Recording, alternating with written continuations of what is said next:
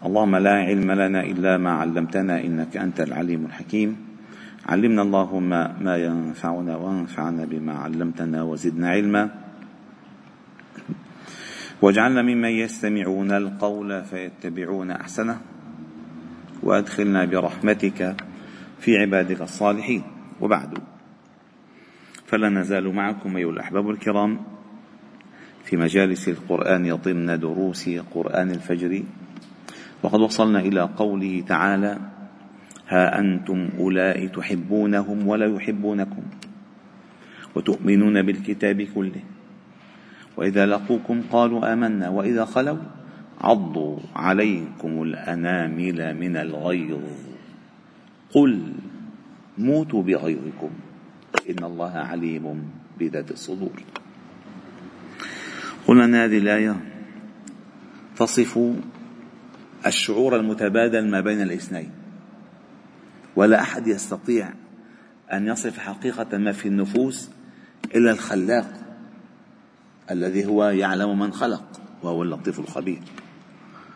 فالله جل جلاله يصف طيبة المؤمنين وخبث الكافرين. طيبة المؤمنين وخبث الكافرين.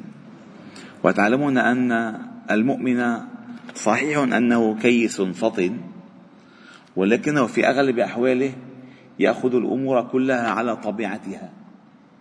لا يفكر بمثل ما يفكر به الآخرون. وهذا إن كانت فيه بعض الإيجابية ولكنه قد يفتح على نفسه أبواب ومداخل إبليس من حيث لا يشعر.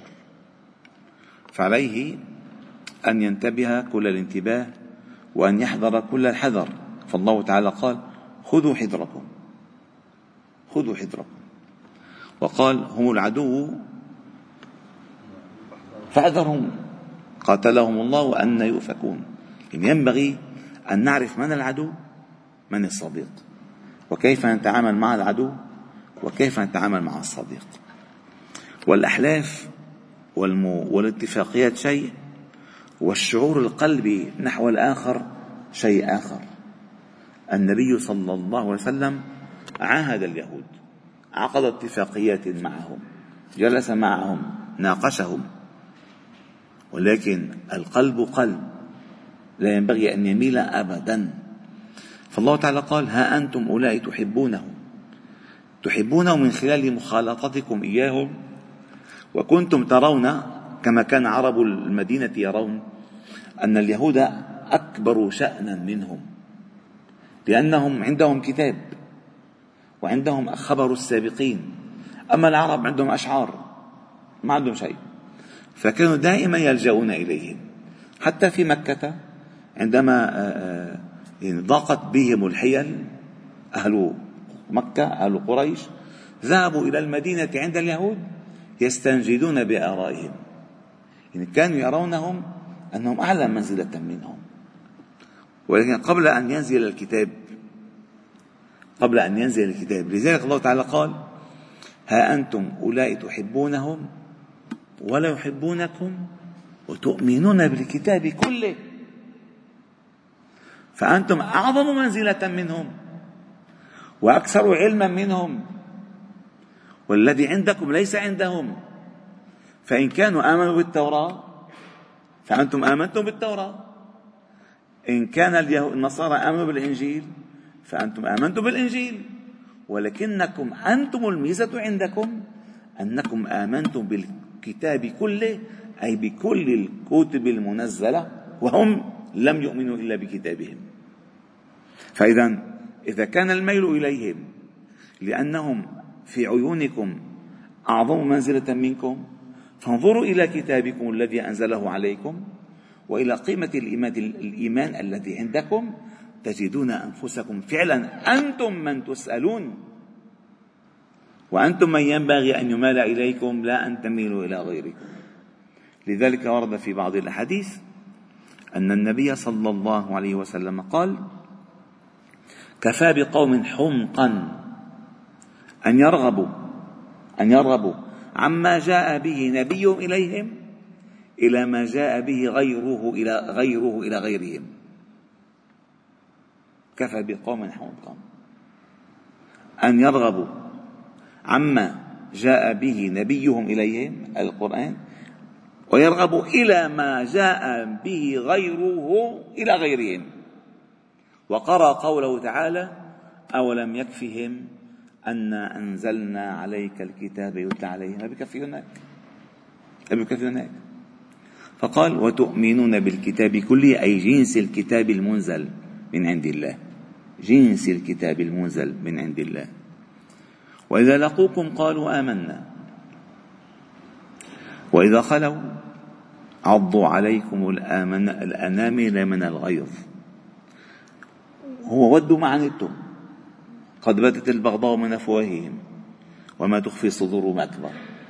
قد بينا لكم الآيات إن كنتم تعقلون. ها أنتم أولئك تحبونهم.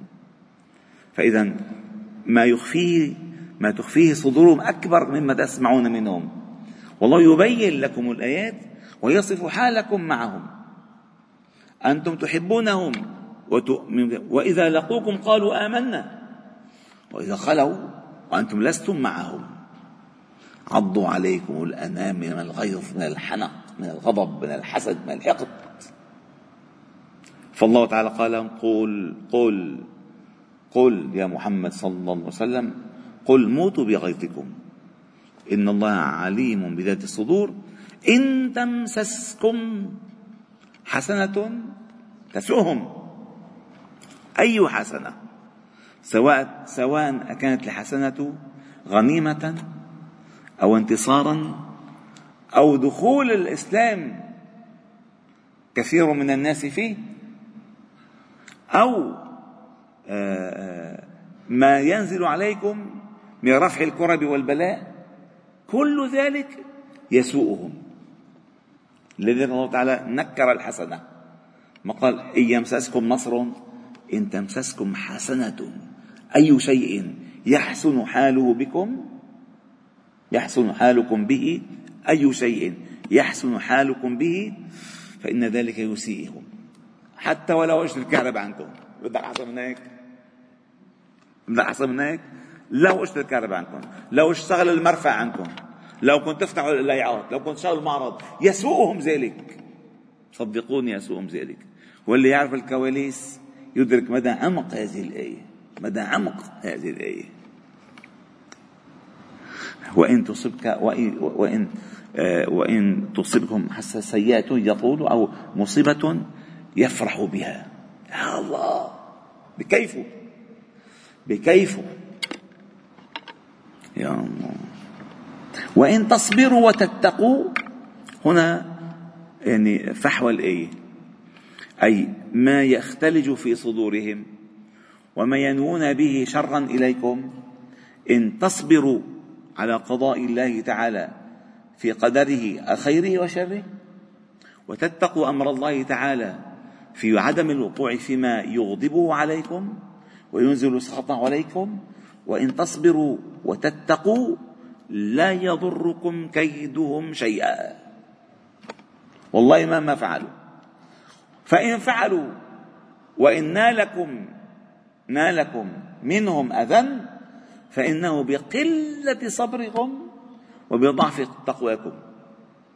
إنه من يتقي ويصبر فإن الله لا يضيع أجر المحسنين. وهذه الآية أتت في سياق قصة يوسف عليه السلام. قالوا تالله لقد آثرك الله علينا. وإن كنت من الخاطئين. معقولة أنت؟ إنه من يتقي ويصبر فإن الله لا يضيع أجر المحسنين. إذا إن تصبروا والصبر ضياء والله تعالى خاطب المؤمنين قوله يا أيها الذين آمنوا اصبروا وصابروا ورابطوا واتقوا الله لعلكم تفلحون وتتقوا فالتقوى هي الوصية الكبرى من الله تعالى للبشر لكل البشر أن يتقوا عذاب الله. إن الله بما يعملون محيط. فإذا أول آية إن الله عليم بذات الصدور. بذات الصدور يعني ما تخفيه صدورهم عنكم. الله عليم. هنا إن الله عليم بما يعملون محيط. بكل ما يعملون الله علمه محيط بهم وقادر على أن يعذبهم. ما عليكم إلا أن تصبروا وتتقوا. عند نهاية هذه الآية انتهت 120 آية.